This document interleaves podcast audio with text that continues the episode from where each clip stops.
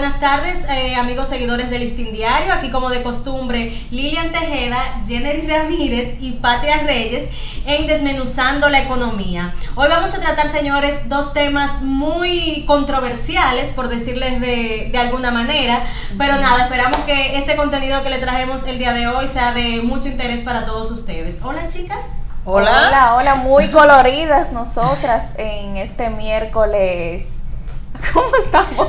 miércoles. No me digas que se te olvidó. Miércoles 21 yo tengo ese de problema, Siempre se me olvidan las fechas. Aunque yo la veo en la mañana, el otro, ya en la tarde yo no me acuerdo qué día es.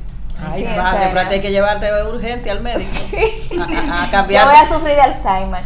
Pero sí, realmente hoy tenemos dos contenidos muy controversiales, como dijo Lilian, pero son contenidos que yo entiendo que afectan directamente al dominicano y están preocupando mucho a nuestra gente, así que no debemos dejar de tocarlos. Bueno, eh, vamos a empezar hablando del tema de las cancelaciones en el Estado dominicano. A un año de la gestión del presidente Luis Abinader estamos viendo eh, todavía cancelaciones, vamos a decir, masivas, o sea, aunque no sean en la misma cantidad que al principio pero sí estamos hablando de cancelaciones de cerca de 20 mil empleados públicos. Y entonces es preocupante porque eh, en esta situación que está viviendo el país post pandemia, donde hay crisis, donde mucha gente del sector privado también han perdido sus empleos, eh, esta parte del sector público, la presión que le hacen los seguidores del al PRM para que los ubiquen los puestos, presiona y hay mucha gente cancelada prácticamente sin ninguna justificación. Sí, es muy lamentable porque eh, decidimos nosotras tratar este tema, eh, fue prácticamente en este momento que lo decidimos, porque al llegar estábamos hablando de que recientemente amigos cercanos eh, con los que uno se ha encontrado, de repente te llaman y te dicen, mira, ya yo no estoy trabajando en tal institución, me cancelaron, y, y, te dan, y cuando tú le preguntas que cuál fue el motivo, lo que te dicen es como absurdo, entonces sencillamente se entiende que es por, por cuestiones políticas. Y en verdad es muy lamentable porque eh, en el caso de una persona con la que estuve hablando hoy, me decía, mira, yo tengo una situación eh, muy, eh, estoy en, prácticamente en la peor situación económica de mi vida en este momento. Y aunque tiene otro trabajo, como quiera, le va a ser difícil pues cubrir sus gastos, porque tenía muchísimos años trabajando en una institución pública y de repente le salen con que ya le van a cancelar por prácticamente por una estupidez. Sí, una excusa. Por ejemplo, el caso mío, eh, no son amigos cercanos, son familiares. Eh, que son personas, incluyendo a mi papá, que lo puedo decir libremente, pero no voy a decir la institución donde trabajaba, eh, personas que han estudiado, que se han preparado, que, que, realmente, o sea, un tío mío era gerente en una institución del Estado, y ok, tú dices, bueno, esos son los puestos altos, se tienen que ir, como le llaman, pero entonces, ¿qué va a pasar con esas personas? O sea, a mí en particular me preocupa ¿Qué va a pasar, por ejemplo, con parte de mi familia que ha sido despedida del Estado, tienen más de 50 años y cuando van y tocan la puerta en el sector privado, a la clara le dicen, no estamos contratando personas para ese puesto eh, mayores de 35 años. Wow. O sea, muchas personas mayores que han sido afectadas con estos despidos en el Estado. Y el, asunto es que el sistema político tiene que cambiar. Aquí no se puede seguir que porque un grupo político ganó, toda, todos los empleados o todos los empleos eh, gubernamentales están en juego. O sea, personas que están trabajando, que, que, que, son eficientes porque no se les despide porque están incumpliendo, no se les despide porque son botellas sino son personas que tienen años trabajando en una entidad pública, pero que hay que hacerle espacio a los compañeritos. Para rellenar, como dicen. Claro, no, y que hay que hacerle espacio a los compañeritos. Nosotros tenemos que dejar de ver al Estado como un botín, como un botín, en el sentido de que, ah, ganó el grupo mío, ahora vamos a quitar ese grupo que está ahí y vamos a, poner los míos. O sea, en la empresa privada, comentábamos fuera de, antes de empezar este programa, decíamos, es por mérito. O sea, usted es eficiente, usted hace su trabajo, usted cumple, bueno, pues usted tiene su puesto garantizado y también tiene posibilidad de ascender. Pero en el Estado no, cuando, cuando hay cambio de gobierno está todo el mundo nervioso. No, y para tú ascender también es porque tú eres amigo del director de tal institución, porque tú tienes un padrino que llama al otro, o sea que tampoco es por mérito. Lo que pasa es que aquí no hay continuidad del Estado tanto en el tema de los empleos, pero tampoco en el tema de las políticas Exacto. públicas. Y por eso es que nosotros cada día eh, vamos para atrás en vez de seguir para adelante. Claro, eh, entonces, eh, yo, como tú decías al principio, o sea, vamos para un año, señores, del cambio de gobierno y todavía esto se sigue produciendo. Yo recuerdo que al principio eh, había una gran incertidumbre, que a todos los conocidos tú le, tú le preguntabas, ¿y cómo estás? ¿Tú sigues trabajando? Pero te decían, ay, no, yo todavía no sé en qué estoy porque aquí están cancelando mucho. Y, y, y, y la gente con ese temor, señor, entonces no es posible que cada vez que se produce un cambio de gobierno eh, esté esa inestabilidad, porque son gentes son personas que tienen compromisos, está bien, eh, quizá había un montón de botellas y sacaron la botella, pero también, señores, están afectando a personas que están trabajando, que trabajan, que van día a día a esa institución a, cumplir- con, con- con su rol y que te saquen sencillamente porque, ah, bueno, porque entró uno nuevo y tiene que entrar a su grupo, eso es demasiado injusto y es como tú dices, o sea, tiene que haber alguna manera de que esto se comience a regular, porque es que no es posible que cada, eh, cada cierto tiempo haya un grupo de gente, y sobre todo en este momento que estamos viviendo ahora, que estamos viviendo en una situación económica muy crítica, que mucha gente ha perdido su empleo y que es muy difícil conseguir un empleo en el sector privado, como tú dices, porque en vez de contratar están cancelando. Claro. Y no, y, Entonces, si tiene, y si tienes 50 años o más, No, como ya, dice Jenner, no, y te tronchan tu, tu eh, posibilidad de tener un empleo, porque lógicamente una persona ya con 50 años nadie le da empleo. Pero, Pero, no entiendo por qué, porque hay personas de 50 años que se ejercitan, comen sano y a veces rinden más que cualquier joven. No, y tiene la experiencia. primeros, Y, y tiene la experiencia, esos son los primeros que tuve que son puntuales. Que si tienen que trabajarte horas extras, aunque no te la paguen. ¿Por qué? Porque ya los jóvenes tenemos otra mentalidad de trabajo por resultado. Yo trabajé, yo cumplí mi horario, bueno, ya yo me puedo ir. Yo si, si me tengo que ir, me voy. realmente Pero ese es un los- tema de discriminación. Sí, es un te- para mí es un tema un tema discriminatorio Claro. que también debe ser regulado, no sé si por la asociación de, de gestores de recursos humanos o por quién, pero eso no puede seguir pasando. Claro. Y más en el siglo XXI, por Dios. Claro, yo pensaba que con la ley de función pública se iba a corregir por lo menos este, esa inestabilidad en los empleos públicos y se iba quizá a categorizar más por, por el mérito, como decía ahorita. Pero la ley de función pública no protege a todo el empleado público, o sea, porque hay varias categorías. Solo a Y- de carrera. Ajá, solo de carrera administrativa, pero de carrera administrativa son menos de un 20% de, de todos los empleados Pero públicos. no debería ser así, porque los de carrera administrativa deberían ser personas, supuestamente, según la ley, personas que hayan estudiado lo que van a ejercer. Que o sea, yo como periodista puedo ser de carrera, puedo entrar al Estado por un concurso. O sea, si hay un técnico, también debe entrar al Estado por carrera, pero eso no se está cumpliendo. Lo que se está haciendo y lo que se viene haciendo desde hace años es lo mismo. Usted pertenece a este partido, no importa que usted sea ingeniero, no importa que usted sea periodista, usted no va a concurso, o sea, yo lo entro a usted y ya, y Claro. violo la ley. Incluso le ponen un salario, o sea, no, no ni siquiera ese salario va pasa por la escala que tiene el MAP, sino que tú eres amiga mía y yo te quiero poner ahí, yo te pongo de asistente y te pongo ahí 150 mil pesos Y quizá entonces alguien, un mensajero quizá por amiguismo en una institución pública te puede ganar 40 mil pesos, lo mismo que te gana un periodista. Sí, Exacto. y miren, eh, lo, lo la- lamentable es que el, eh, no hay estadísticas oficiales porque nosotros hemos solicitado los datos a, a, bueno, a la entidad correspondiente y no los ha suministrado, pero en algo que nos podría dar más o menos un panorama eh, eh, fue que el- el- en las estadísticas del Banco Central del mercado laboral decía que del Estado eh, tenía 17.669 trabajadores menos del Estado, solo entre enero y marzo de este año. Estamos hablando que en tres meses salieron del Estado. Claro está, no necesariamente quiere decir que fue por cancelaciones, pudo ser por otras razones, pero esto sí nos da más o menos una idea.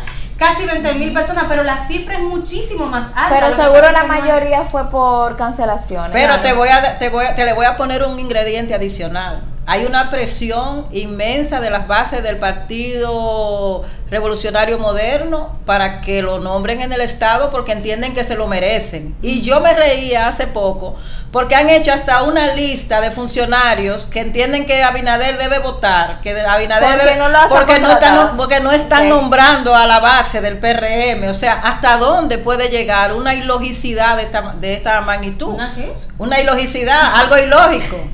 Señora Lina, tiene que a No, los pero yo tampoco me la sabía esa. Pero me la o sea, sabía esa tampoco. Claro, hasta dónde se puede aplicar una, una, una actitud tan irracional, porque en verdad no podemos seguir viendo el Estado como la, como, como, ¿qué te digo? Como la casa donde puede ir cualquiera a trabajar, aunque no tenga competencia, sencillamente porque le hizo campaña a un fulano o a una fulana. Bueno. O sea, no puede seguir. O sea, y no puede tampoco, ningún gobierno debería permitirle a su propia gente que lo presione de esta manera. Porque es una presión donde quiera que ve el presidente. Hay un grupo de gente diciéndole, yo trabajo, "Ah, yo fui que voté por usted, presidente, mire la base y, y quite a fulano. Y porque no están dando los empleos. Señores, las instituciones públicas están llenas de personas que hacen su trabajo también. Claro. Claro. Quite la botella, estamos, yo estoy de acuerdo. Si es una botella, quítela. Pero si una gente está trabajando y está realmente rindiendo su labor, ¿por qué es que hay que despedirla? No, Bueno, y sí. no solamente eso, para concluir. Eh, Ahí menciona que no le han dado las prestaciones. Hay muchísima gente ah, esperando que le den su chelito sí, también. sí. Pero hay otros casos que conozco de fuente directa 100% cercana que son de carrera administrativa y ¿saben lo que han hecho? Eh, por ejemplo, yo soy la encargada de nómina de, de gestión humana. Yo estudié eso, yo sé de eso, yo tengo 25 años trabajando nómina. Como yo soy de carrera y no me pueden despedir, me mueven para un departamento del que yo no tengo ni idea. Pero yo no entiendo, porque si a mí me contrataron como encargada de nómina en carrera administrativa, ¿por qué me mueven? Porque o sea, estoy violando la ley. Te quitan, te quitan el- la autoridad que tú tienes en el área que tú estás para meter al que ellos Pero que entonces estoy violando la ley. Eso es lo que te digo. Es que que esa que- ley ellos la ajustan a los Lo intereses que de que del hay un funcionario, desorden, es un desorden, señores. Bueno. Eh, muy terrible, pero Eh, bueno. El otro tema que tenemos para el día de hoy es el tema de la seguridad social. Eh, es el tema, eh, en el Congreso se están haciendo vistas públicas eh, porque, lógicamente, la ley de seguridad social hace muchos años que se está reclamando que debe ser modificada. Todos los sectores están de acuerdo. O sea, que se modifique porque ahí tiene muchas, muchas situaciones eh, que son eh, injustas para la población, muchas cosas que la ley eh, necesita reformular. Y hemos visto muchos grupos sociales eh, haciendo, participando, haciendo propuestas.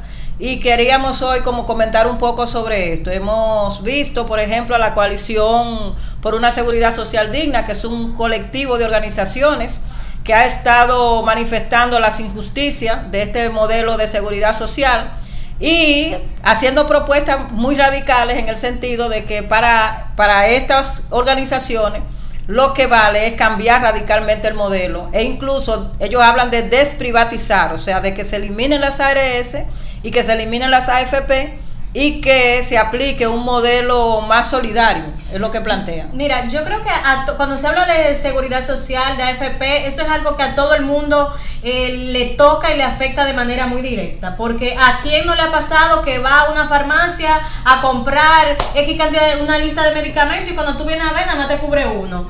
O tienes que pagar no sé cuánto de diferencia en una, en una clínica porque el seguro te cubre muy poco. Y, y el tema de la, de, de la AFP, que sabemos que es un tema que ha estado muy también eh, desde hace mucho tiempo, que se está demandando un cambio en todo este sistema. Pero hay que ver qué pasa ahora, porque es como yo decía, han surgido ahora este grupo y quizás muchas organizaciones que hablan de, de que van a, a- a ejercer, eh, digamos, de alguna manera... eh, A reclamar a derechos. reclamar que, se- que este cambio se establezca. Pero hay que ver, porque yo pienso que hace muchos años que se está hablando de esto, de la necesidad de cambiar la ley de seguridad social y tú sientes como que nada pasa, como que tú sientes que, que nada más se habla de eso y todo se Que, queda que se amaga, pero no se avanza. Exactamente, yo quisiera ver como que realmente se produzca esa presión, ese, ese cambio que se, que se necesita. Y, y yo pienso que, que la gente tiene que tirarse a la calle, toda la gente que ha sido afectada de alguna manera, que somos la mayoría de los ciudadanos, que se tire a la calle, señores, para ver si ese cambio se produce. No, y es muy fuerte tú pasarte la vida trabajando. Mira, yo tengo 20 25 años, voy a cumplir 26. Y ustedes no saben en los últimos meses cuál es una de mis mayores preocupaciones. Que yo digo, ven acá, pero yo estoy trabajando. Cuando yo me voy a retirar, si yo no soy empresaria o si yo no me voy del país y yo puedo mandar dinero para ahorrarlo aquí, ¿con qué yo me voy a retirar? Con 3 mil pesos mensuales. Bueno, yo te voy a decir, lo que contempla actualmente el sistema de seguridad social es que la, tú te vas a pensionar con un 22% más o menos de tu salario en ese momento. Ay, de tu último salario. de tu último salario. Pero lo que o sea que si tú ganas dicen- 20 mil pesos, tú te vas a pensionar quizás con 3 mil o 4 mil pesos. No, es que, oye, es que no debería ser Dentro así. de No muchísimos años, que ya tú sabes cómo estar la canasta, ¿verdad? Es, Bueno, pero na- solamente hay que ver Pero- las pensiones actuales. Aquí tenemos una gran cantidad de personas que da pena. O sea, da pena ver una persona que tiene que pagar medicamentos, que tiene que, que quizás no tiene un hijo, una hija que le pueda so- so- o sea, sostener ganando 5 mil pesos de pensión. O ganando, por ejemplo, los militares. Por ejemplo, mi papá, mi papá gana 10 mil pesos de pensión. Pero 10 mil pesos, tú vas al médico y solamente, date cuenta, tiene el seguro médico.